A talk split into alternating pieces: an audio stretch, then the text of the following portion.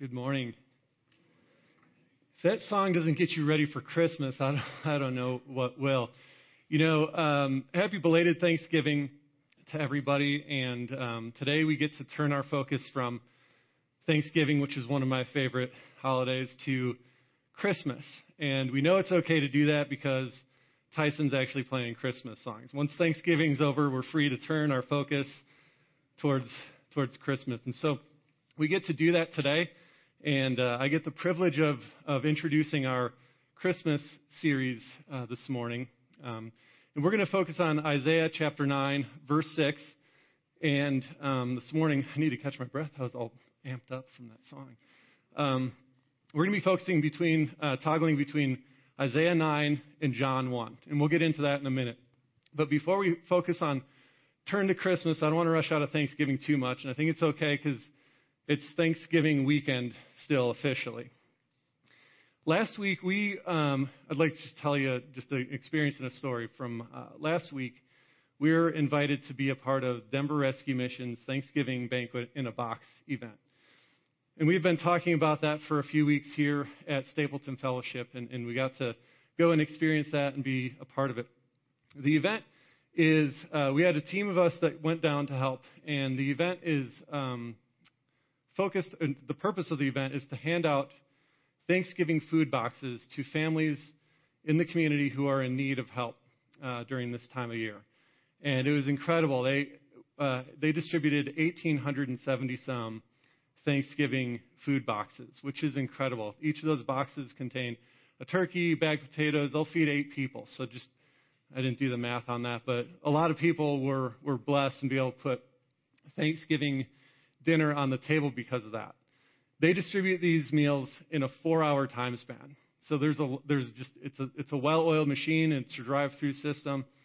People are rolling up. They get their meals loaded in their car and they they drive off. So I we're standing there in our hospitality tent, which we were able to do uh, for that event, and uh, just saw literally probably a, a thousand, fifteen hundred cars come through, stop and stop, get their meal and zip through, and it just kind of became this this just kind of rhythmic, awesome thing. People going by, tooting, smiling from ear to ear, got their Thanksgiving meal in their box. But there was one lady that pulled, she stopped just like every other car, stopped at uh, the station, got the food box, put in her car, and pulls away just like everybody else, and all of a sudden, er, comes to like an abrupt stop. Right in front of where I was standing, I was talking to one of my friends from the rescue mission, and I bent down to see if she needed something, like, you know, bottle of water or hot cocoa, or we were in the rhythm of handing, uh, handing out food and snacks and stuff like that. And I bent down to look, and I just see her.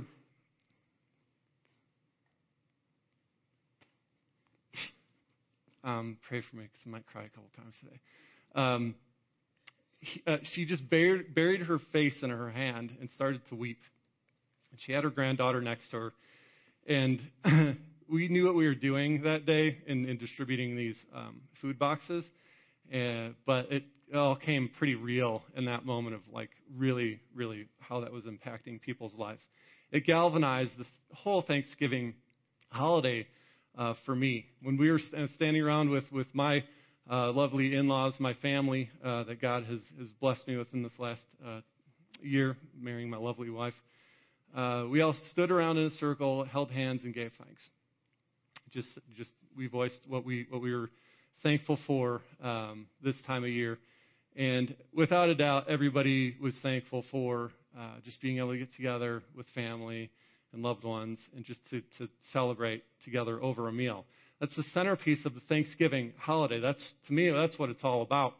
And while we're going through that, just made it made me even more thankful thinking of just that lady who uh, probably grandma of her family, uh, worried, stressed about being able to provide that meal for her family. And then finally, she had the, had that that food box in her possession, and just the wave of emotion that washed over here. Um, it was it was a pretty pretty neat insight to be able to to see on that. So I think that Thanksgiving is a pretty pretty easy, uh, straightforward. You focus on uh, sharing a meal with with your with your family. There's not a whole lot of fanfare around it. Other than that, maybe maybe watching some football, doing a turkey trot or something like that. Um, but but uh, But Christmas, you know, um, Christmas, our focus is on something so much more important, and it's so much easier to lose focus on that. You know, Christmas is, of course, the, we're celebrating the coming and the birth of our Lord and Savior, Jesus Christ. That's the centerpiece of Christmas. And so we're going to take the next few weeks and just try to just keep our focus on Jesus. He's the centerpiece not only of this holiday, but he's the centerpiece of everything. He's the source of life. Um, he's the center of, of Scripture. Uh, the verse we're going to look at today, um, Isaiah 9 6, let me just read that for us. for a child is born to us, a son is given to us, and the government will rest on his shoulders, and he will be called Wonderful, Counselor, Mighty God, Everlasting Father, Prince of Peace. This was written 700, over 700 years before the birth of Jesus. This is a foretelling, it's a prophecy, which means to speak forth, to proclaim, and to announce. And so the author of this, Isaiah, was announcing the birth, the coming of our Lord, Jesus Christ. Um, prophecy is something that um, Isaiah used. The majority of the book of Isaiah is, is prophetic. Um, and it's used in, in, in, a way by God. Uh, it's very important. We have, we have a God, and it's, it's a wonderful thing, that really wants us to know who He is. He goes through great lengths that we won't miss it when He comes. In um, the Old Testament, the coming of just one event, the birth of Jesus, is prophesied over 300 times. So that when we, so that when we saw, see uh, him come and that he's born, um, that we wouldn't miss it.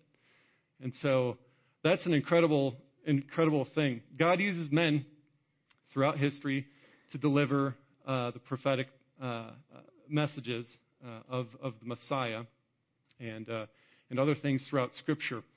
Um, Isaiah is no exception. He's actually uh, one of the major prophets of the Old Testament, and um, he had a uh, he wrote the second longest book in the Bible. Isaiah is the second longest book in the entire Bible, next to Psalms. And um, we don't know a lot about the details of Isaiah's life. He was the author; he penned that book. Um, and chose not to really give us a lot of detail about himself. He did tell us some things, and I think it, it shines through and gives us a character of, of what, he, what was of the utmost importance to him. So Isaiah was, um, his ministry lasted about 60 years, um, between about the years of 740 uh, BC and, and 7 or six, and 680, uh, 680 some, sometime in there. During his, his, uh, his ministry as a prophet, he, um, he, had, he had influence uh, under and over, I guess, uh, four different kings throughout that time span. Um, so we know that Isaiah, just by deduction, uh, was probably born into a family of, of some influence because he had access to the kings. And it was important that he would have access to the kings because the job of a prophet was to herald God's word. And, and God used Isaiah to herald his, his word. Um, a lot of times, uh, a prophet um, doesn't have the most, uh, I guess, popular things to say. Uh, a lot of times, um, so Isaiah came to deliver the good news that Jesus is coming, uh, but he also gave the reason why we needed Jesus to come. So there was some, some judgment and some rebuke that came along with, with some of his messages in that second longest book in the Bible. He had a, he had a lot of things to say, and he was true to God's word. He was a faithful prophet, uh, like I said, over 60 years, and uh, stayed so true to, to the word of God that, as a matter of fact, he paid at the end of uh, at the end of his ministry with his life. He was uh, known to be sawn in two. Um, so he he he stuck to God's word and didn't waver from that, and he didn't talk a lot about himself what he was most concerned about was God's Word.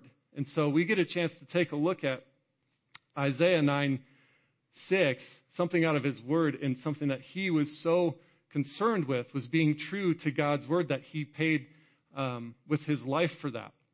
And so we're going to take a look as uh, we go in the next next um, five gatherings here between now and Christmas Eve. We're going to take a look and focus each week on one of the words, one of the names that, G, that uh, Isaiah calls Jesus. So you look in the verse, it says, And he'll be called Wonderful, Counselor, Mighty God, Everlasting Father, and Prince of Peace. And so there's five names for Jesus, and we've got five more gatherings, and it works out perfectly. So we want to take some time as we're focusing. Now, the whole point of this, this whole season is Jesus, and we just want to try to keep our focus on Him. And some of the different names that He is called by, I think will help and, and keep us focused on that. So, your first point today, the word is wonderful. The word today that we're going to focus on is wonderful. Um, and I also put that in quotes, you'll notice, because that's another name that, um, that Jesus is called by. Jesus is also called by, called, uh, by the, the Word. That's his, that's his name. If you look at John chapter 1, verse 1, the Apostle John introduces uh, his whole book, which is all about Jesus, introduces Jesus and calls him the Word. Um, so in the beginning, the Word already existed. The Word was with God, and the Word was God. And God's Word, well, He calls Himself the Word, right? He is the Word, and and He was Jesus was there in the beginning. That's what it says, um, and, and was there during creation. And what did how did God bring all this to life, right? The whole universe, the world.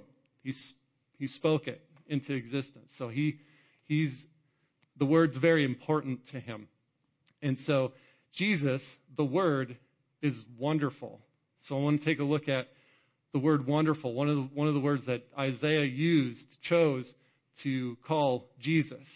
And he was, I'm sure, very deliberate in, in, in the words that he chose uh, to, to communicate. And so we want to take a look at, look at this word wonderful. So I start and I look at the English definition of the word wonderful. I figure that's a pretty good place to start.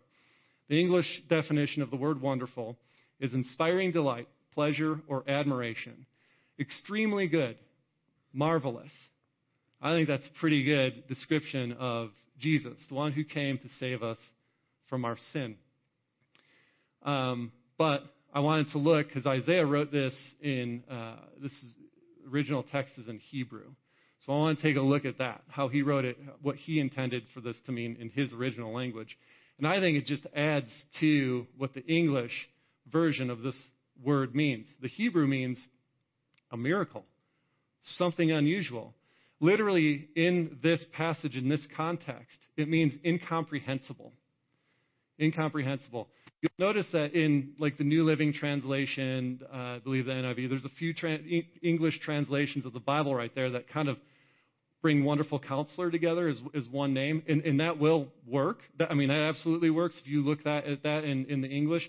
When I look at the at the Hebrew word, and how that's intended in in in that particular context, it means in, incomprehensible. And I, I don't know about you, but I don't necessarily am not seeking out a counselor that's incomprehensible. I want to be able to, I want to be able to grasp what they're all about. And so, like I said, it, it will work depending on, on your translation either way. But I kind of just we took it standalone here because it it is it will stand on its own given that original text. And so, you know, I, I mentioned that um, that that God used prophecy uh, so that we could, we could know who he is. Uh, he's very concerned with us knowing who he is. And we see from this, uh, from this verse from Isaiah 9 6 to John 1 1 that it came, this is a prophecy that one of 300, over 300 that have come true. And so we know that Jesus as the Messiah is proven by prophecy. And that's your second uh, sermon point.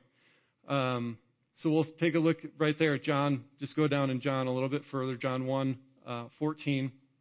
Uh, we see that it says, So the Word became human and made his home among us. He was full of unfailing love and faith, faithfulness. And we have seen his glory, the glory of the Father's one and only Son. So we see that in the first half of this verse. Child is born to us, and a son is given to us. So this is the one he was talking about. Now, this actually, um, you know, that, that the Messiah is proven through prophecy, wants us to know who he is. It works. Prophecy and, and connecting the, the prophecy in the Old Testament and, and the actual prophecy becoming history in, in, in, the New Testament when Jesus is actually born. This is the guy that I've been talking about. It works. I was reading um, through uh, the Case for Christ, and uh, it's a great it's a great book. This is actually just one of the chapters out of it, and uh, the, the the premise of this book and, and the author of it, Lee Strobel, uh, set out to prove or disprove Jesus Christ, if he was the Christ, if he was the Messiah, or not. And uh, Lee's background, first of all, when he set out to write this, he was he was an atheist, but he was was really tried to write it in a non-biased way. Um, he's not anymore. Uh, so he was an he was uh, went to the Harvard or um, not Harvard Yale uh, School of Law and uh, became the investigative criminal investigative editor for the Chicago Tribune. So he um, he conducted investigations, criminal investigations, and, and, and knew how to put a proper investigation together. So he approached proving or disproving Jesus as the Christ in that same manner. Included in that comes, uh, along with a lot of research, interviews. And so I wanted to share with you one of the um, interviews that he had uh, in, during his investigation uh, um, as proving or disproving the Christ. He sat down with a guy, actually pastor of a church, uh, who, whose name is Lewis, um, grew up as a Jewish uh, boy in New Jersey.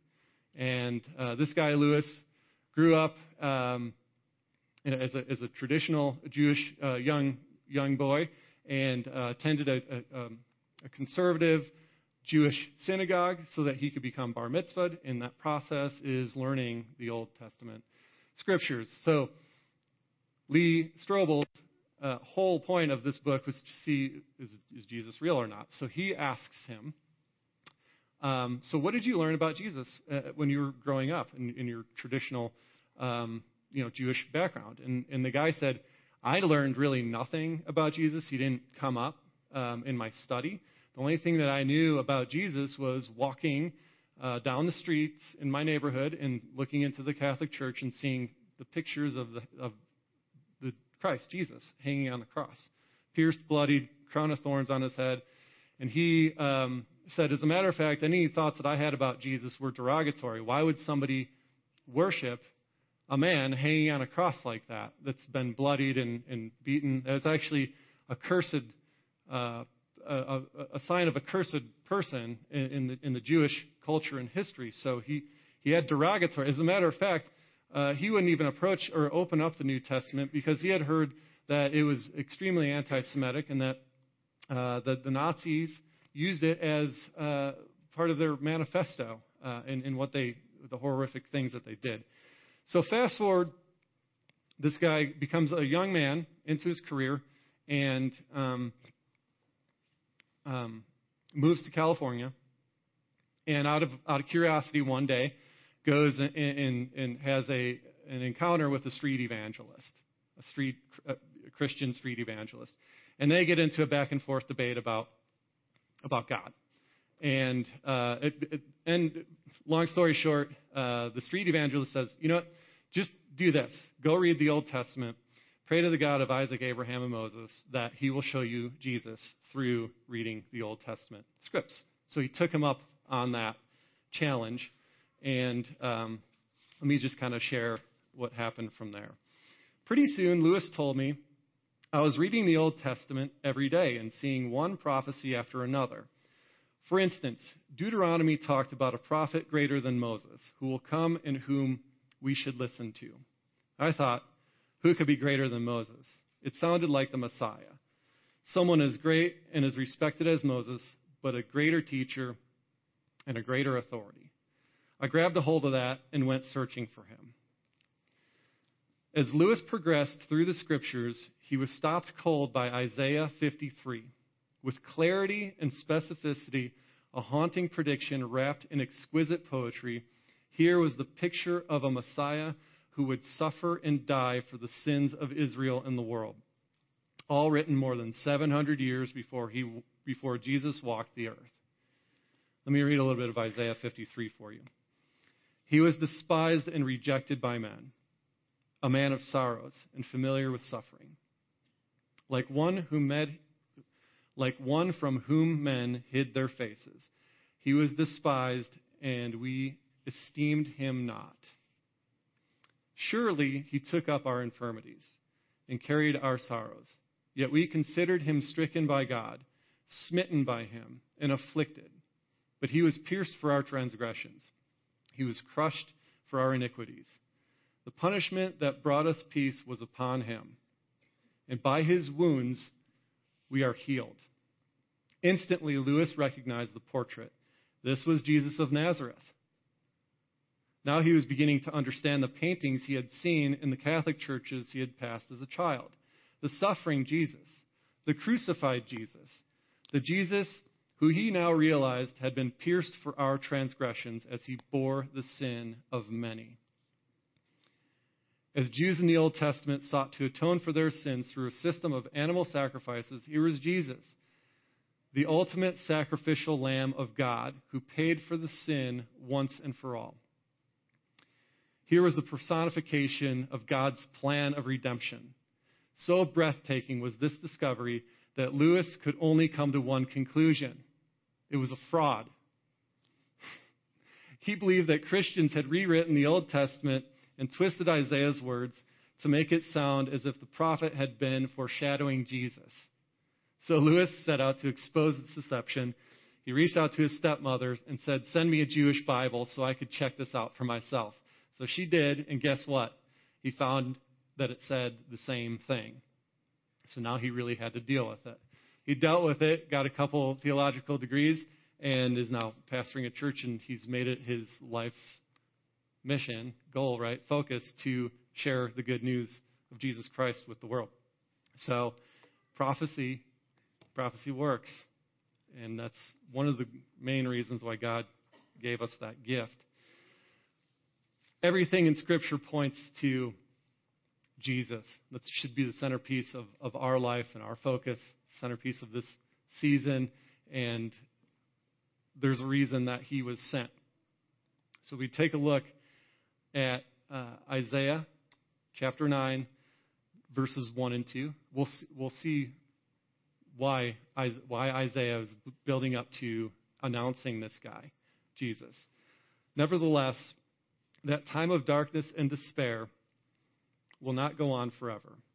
The land of Zebulun and Naphtali will be humbled, but there will be a time in the future when Galilee of the Gentiles, which lies along the road that runs between the Jordan and the sea, will be filled with glory. The people who walk in darkness will see a great light. For those who live in the land of deep darkness, a light will shine. And take a look with me also at John chapter 1, verse 5. The light shines in the darkness, and the darkness can never extinguish it. So he's the Lord of light.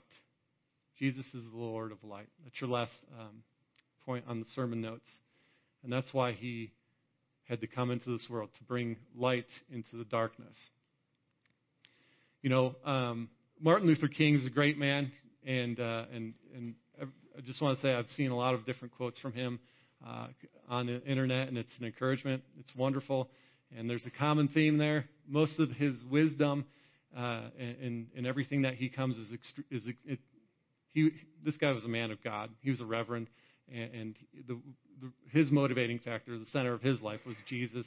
And uh, really, if you see uh, quotes from him, look for look for the scripture that it's probably tied to, because he he was very inspired by God's word.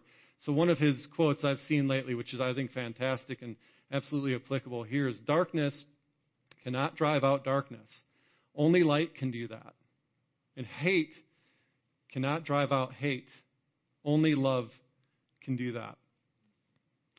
Which I think is just extremely profound, and, and we see that this is this is in Scripture. Um, I found this cool picture too. It was like all in the same Facebook feed, I think. But um, notice that um, the flame doesn't, the light doesn't cast a shadow, which I think is a really neat thing. The only thing we see the, the we see the fingers in, in the in the object kind of blocking the light and casting a shadow, and uh, it's just kind of to me just uh, it's just kind of a profound picture because it's like what the only thing that can really um, uh, cast shadow, bring darkness in, is, is something if we're kind of holding on to something, right? Um, so let me share uh, a, a, story of how um, this um, light coming into darkness um, became uh, a, a, reality in front of in front of my uh, very own eyes and in the eyes of my family. This is, you know, this is a, one of my favorite times of year, the Christmas season. It's all about getting together and, and, and family, and, and, Christmas is all about Jesus. And um, it was one of my dad's favorite holidays. He passed away in December of 2006 of pancreatic cancer. And, um, you know, when we, he was diagnosed uh, with cancer uh, in early November. 48 days later, he passed away. Um, one of, some of the darkest. My dad was my hero. He was an amazing guy, amazing dad. Um, and uh, so when I received the phone call uh, from my mom, um, I was here, there in Chicago, and she said, uh, "Your father has cancer all over his body, and uh, you know, you should you should probably come home. So I did. Um, left work, got a plane ticket, went home. My dad tried a, a round of chemotherapy um, and, and decided not to go that route. It was pretty far gone by the time he was diagnosed. And if you know anything about pancreatic cancer, it's pretty pretty painful, and, and the chemo uh, made it a lot worse. Um, so I got to go I got home and, and I got to be to go visit with my dad in the hospital and help him gather his things up because he had made a decision to go and just go home and be with his loved ones in his last days. So I got to go pick him up. He's putting his shoes on, um, gathering his things together, and I'm kind of in there helping him. And he goes, "I don't know where I'm going." And Grant, he's just started his pain uh, management series, so I'm like, Dad. Um, yeah, we're we're just going home. You know, I'm going to take you home and uh, just getting your things together for that. He said, No, no, you don't understand.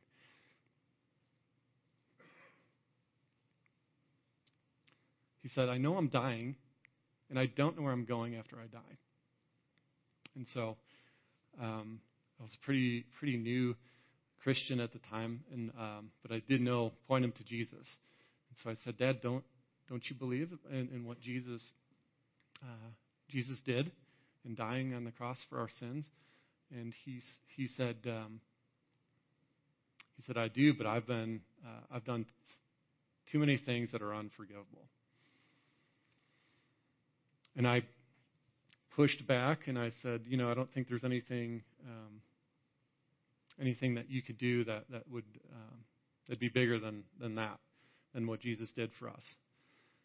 And so I just, like, let me just make this point. There is nothing, nothing in this world that is bigger than what Jesus did on the cross. There's no sin that you have committed that's bigger than that. So, so you got to let that go and just let the light shine. Um, so from that point forward, understand my dad um, uh, between the time he was diagnosed and the time that he, he passed away, um, he had 200 people come visit him at our house, which is pretty amazing. It speaks to how, how good of a guy he was, I think, and, and how he cared for people. Um, not many of them were Christians, but there were a few that poured out and shared uh, their faith with him. And uh, probably nobody more so than, than my mom. Um, every day you know, he had a, a short attention span because of the pain medication and because of the pain he was experiencing. Uh, but he did want to know who this. He did want to know God, and so he wanted. He he he asked questions, and my mom took time every day to read out of this devotional. It's a sh- the short divorce, devotional book. Um, each day, it's you know a, um, a verse and then and then a little bit that says you guys can come up if you want. Um, uh, that says it on December 12th, or I'm sorry, December 15th, 2006, at 9 o'clock p.m. Um, my mom read this devotional to him. Uh, I'm not going to read the whole thing. I'll read the verse for you, though. And uh, he stepped out of darkness and into light. And it's called, uh, the, the title of it is He Has Shown You.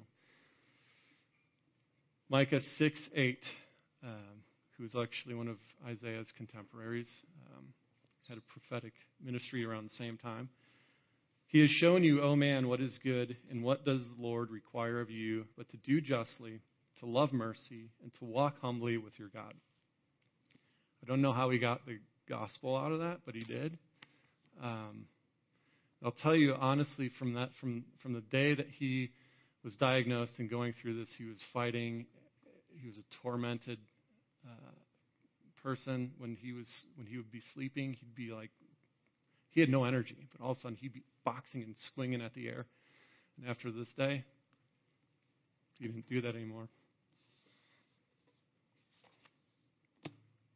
He had a peace um, that was incomprehensible, right? wonderful, that washed over him.